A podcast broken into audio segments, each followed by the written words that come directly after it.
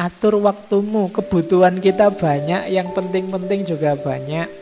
Maka pinter-pinterlah mengatur hidupmu. Kalau pagi untuk apa, kalau siang untuk apa, kalau malam untuk apa. Itu ada hadis inna li robbika alaika hakkon wa inna li badanika alaika hakkon wa inna li ahlika alaika haqqon wa inna li zaujika alaika haqqon fakti kulladhi haqqin haqqohu. Sesungguhnya untuk Tuhanmu ada haknya untuk badanmu ada haknya untuk keluargamu ada haknya untuk istrimu ada haknya. Berikan haknya sesuai kadarnya. Yo jangan sholat terus di masjid terus. Tapi perawatan badan juga ya. Wong badanmu punya hak. Kalau sudah ngantuk ya tidur, kalau lapar ya makan, kalau haus ya minum. Keluargamu juga punya hak. Istrimu, anakmu juga punya hak. Berikan secara seimbang. Ini manajemen waktu kalau dalam Islam ada tips dari Nabi Ibrahim. Dalam suhufnya Ibrahim itu ada kalimat orang yang berakal ini hubungannya sama pencari ilmu ya. Hendaknya mempunyai empat waktu. Yang pertama waktu untuk bermunajat kepada Allah, waktu untuk introspeksi terhadap diri sendiri, yang ketiga waktu untuk tafakur merenungi ciptaan Allah, dan yang terakhir waktu untuk mengurusi kebutuhan hidupmu. Jadi kesehatan spiritual, kesehatan mental, dan kesehatan fisik semua diurusi secara seimbang. Jangan mentang-mentang sufi terus dunianya nggak diurusi sama sekali kan ada sahabat yang dimarahi karena di masjid terus jangan mentang-mentang filosof filsafat mikir terus. Diajak ngapa-ngapain nggak mau. Temannya kerja bakti kamu mikir aja. Nah, ya nggak begitu rumusnya. Imbang tiga-tiganya. Badannya diurusi mental pikirannya diurusi spiritualnya juga diurusi. Itu manajemen waktu yang ketiga. Yang keempat proporsional, sesuai kemampuan itu pasti. Ukur kekuatan dan istirahatlah. Khudhu minal a'mali tutikun. Ambillah pekerjaan-pekerjaan yang engkau mampu. Fa innallaha la yamallu Fa innallaha la yamallu hatta tamallu. Sesungguhnya Allah itu tidak bosan sampai engkau sendiri yang bosan.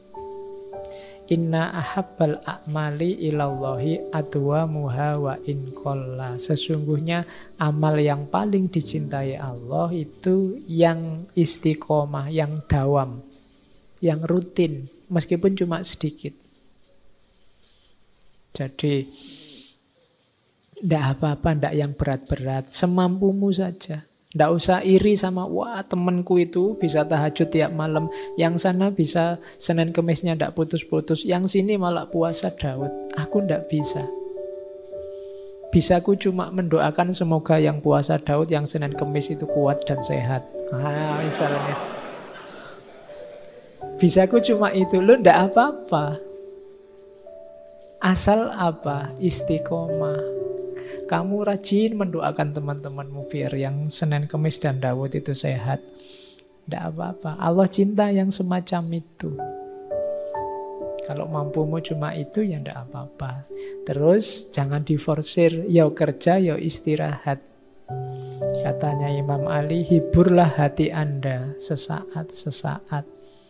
Karena hati itu jika capek, tidak bisa memandang sesuatu dengan baik. Pikiran kalau capek ya berpikirnya tidak jernih, hati kalau capek juga tidak bisa jernih melihat kebaikan, maka ya sekali-sekali piknik. Jangan kurang piknik. Ya. Maksudnya apa? Menghibur hati. Ya meskipun kalau kita hari ini kan terlalu banyak hiburan. Kalau terlalu banyak hiburan kalimatnya diganti. Ya sekali-sekali serius lah. Oke. Nah, istirahat bukan berarti berhenti tetapi untuk menempuh perjalanan yang lebih jauh lagi. Ini pepatah dari Cina. Istirahat tidak apa-apa, tapi istirahat itu bukan berhenti. Mengumpulkan kekuatan biar bisa berjalan lebih jauh. Oke, ah, itu saya tertarik hadis ini sebenarnya di Riyadus Solihin ada. Nanti kalian baca ya, karena hari ini banyak orang yang saya tidak tahu kadang-kadang mencela saudaranya dengan kata-kata munafik. Ah, kamu munafik. Nah, ada hadis saya ketemu di Riyadus Solihin itu panjang awalnya saya potong yang di belakang. Jadi ada sahabat namanya Khanzolah bin Arabi al-Usayyidi. Khanzolah ini galau sebenarnya.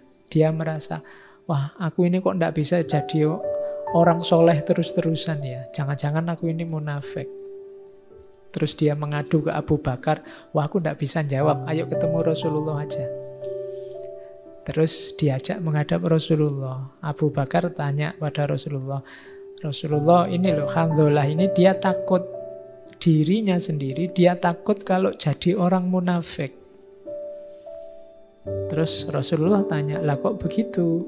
Alhamdulillah jawab, wahai Rasulullah, kita ini kalau pas bersama Rasulullah, bersama Tuhan, di sisi Tuhan, di sisi Rasulullah, terus panjenengan mengingatkan kita tentang surga, neraka, sangat jelas sampai seolah-olah bisa dilihat mata, bisa dilihat telinga. Saya itu rasanya tobat gitu. Tapi setelah keluar dari sisi Tuhan, setelah keluar dari pengajian, kita masih juga main-main dengan istri, dengan anak, mengurus harta, sehingga karena itu banyak yang kita lupakan tentang keduanya tadi. Jadi Alhamdulillah ini mengeluh, ya kalau pas ngaji, pengajian itu rasanya saya kayak tobat, kayak ingin tahajud terus, ingin puasa terus, ingin dekat sama Allah terus. Tapi nanti begitu pulang ke rumah, sudah mikir bayar kuliah, mikir aduh besok makan apa, mikir kos-kosan, mikir anu wah kok saya bisa gini ya? Jangan-jangan saya ini munafik. Kok mikirnya dunia saja? Padahal tadi waktu pengajian tidak begitu. Nah, itu keluhannya Khamdullah. Nah, terus Rasulullah menjawab, Demi zat yang jiwaku ada dalam genggaman kekuasaannya, kalau engkau semua tetap sebagaimana hal keadaanmu di sisiku, dan juga senantiasa berzikir, niscaya para malaikat menjabat tanganmu semua. Baik ketika engkau ada di hamparanmu atau ketika ada di jalananmu. Maksudnya waktu bangun atau waktu tidur. Termasuk sedang berjalan-jalan. Tetapi hai hamdulillah, kalau bahasanya Rasulullah, saatan, saatan.